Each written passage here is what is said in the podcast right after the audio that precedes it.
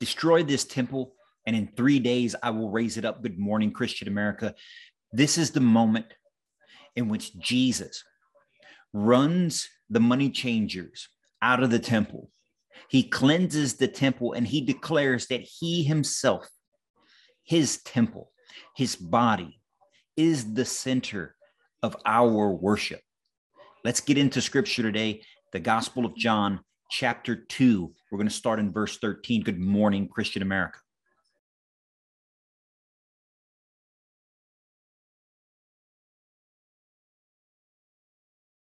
And good morning, Christian America. Eddie here, as always, representing the Christian American revitalization effort, where we seek to revitalize the Christian faith across our nation. We do that by hopefully bringing you some inspiration, some education, and some information on scripture. We do that in a variety of different ways. This podcast is one of them. Another way is the Christian American t-shirt company at christianamericantees.com, where you can pick up some Christian American apparel, show the world that you put Christ and the love of your country at the forefront of your lives. We don't ask for donations. We simply ask for your participation. And with that, friends, we want to segue that into this passage, because the passage that we're going to cover today in the Gospel of John, chapter 2, starting at verse 13, is Jesus cleansing the temple.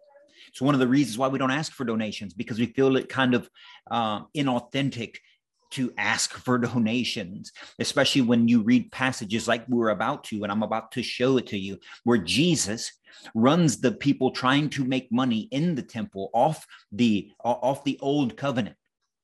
And he fastens cords, is what scripture says, what John recalls in his gospel, that he fashions cords and he runs the money changers and those selling items in the temple. They're taking advantage of the people who are coming to Passover to sacrifice their animals in the ways of the old covenant, in the ways of the Old Testament. And what Jesus does is he upends that, and he lets us know that he is the center of all worship. So let's get into the Word of God today, just briefly. Friends, I'd ask you to turn to your Bibles.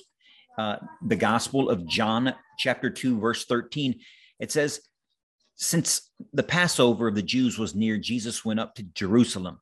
He found in the temple area those who sold oxen, sheep, and doves, as well as the money changers seated there. He made a whip out of cords and drove them all out of the temple area with the sheep and the oxen, and spilled the coins of the money changers and overturned their tables. And to those who sold doves, he said, take these out of here and stop making my Father's house a marketplace. His disciples recalled the words of scripture, zeal for your house will consume me. At this, the Jews answered and said to him, what sign can you show us for doing this? Jesus answered and said to them, destroy this temple, and in 3 days I will raise it up. The Jews said, this temple has been under construction for 46 years, and you will raise it up in 3 days. But he was speaking about the temple of his body. Therefore, when he was raised from the dead, his disciples remembered that he had said this, and they came to believe the scripture and the word Jesus had spoken. While he was in Jerusalem for the feast of Passover, many began to believe in his name when they saw the signs that he was doing. But Jesus would not trust himself to them, because he knew them all and did not need anyone to testify about human nature. He himself understood it well. Now, there's a few items that we want to talk about briefly this morning as we cover this portion of scripture. First and foremost, recognize the setting. Well, before that, recognize John as the disciple, as the beloved one, as the one who was there at the beginning of Jesus's ministry all the way to the end. Even there at the foot of the cross, he was at the empty tomb. He was in the upper room when Jesus appeared to his disciples, and he was there present when Jesus ascended into heaven. So he's seen the whole thing. He lives the longest of the original 12 apostles. So in his gospel, it's not chronological. It's not one of the synoptic gospels that the other three are. John's gospel, as you can tell the way that it's written, is partially reflectionary on what he knows that has already taken place, and he's revisiting that as to say, during this time, Jesus did these things, so that later on, when Jesus's fulfillment was revealed to them, he's able to document it and say, this is what he meant. They probably didn't know it at the time, but after the resurrection, after his teaching, after the end of Jesus's ministry on earth, he's able to recall and say, this is why he did the things that he did. He said the things that he said. So that's the framing of this passage. Second, he recalls that Jesus going into the temple at the time of Passover, where there's a bunch of people of the Jewish tradition of Passover, sacrificing animals in the old tradition, in a reflection, in a remembrance of the angel of death passing over the Jewish people when God struck down Egypt's firstborn children. And so that is the celebration in which they're coming into Jerusalem. And upon coming into the temple, into the house of God, what happens? Jesus sees people selling things. He sees the temple, a place of worship, his Father's house. It's turned into a marketplace, and not just a marketplace, but a marketplace of animals that are desecrating the temple, a marketplace where money changers are changing the various currencies, taking their profits in between the exchange rates, similar to what banks do today and money changers do today, making a profit off of the poor's sacrifice to God. And he's upset about this. And so what does he do? He fashions cords and makes whips and runs the money changers off. He turns over their tables. He is righteously upset at what's taking place in his Father's house. So when people say, though, that Jesus never got angry, I would point them to John chapter 2, verse 13, because he was righteous in his anger, because they have desecrated the temple. We see that today in our churches. We see people that desecrate the houses of worship, either vandals from external people that are vandalizing statues of Jesus and his family and the Holy Family and saints of the church, whether it be atheists who attack the church verbally, rhetorically, physically. And then within the church, there are people sitting in the pews. There are people at the pulpit that are intentionally trying to tear down the teaching of Jesus. They're intentionally trying to tear down and make a marketplace, make money, make prestige, make a name for themselves off of God's house. And Jesus has something prepared for those people.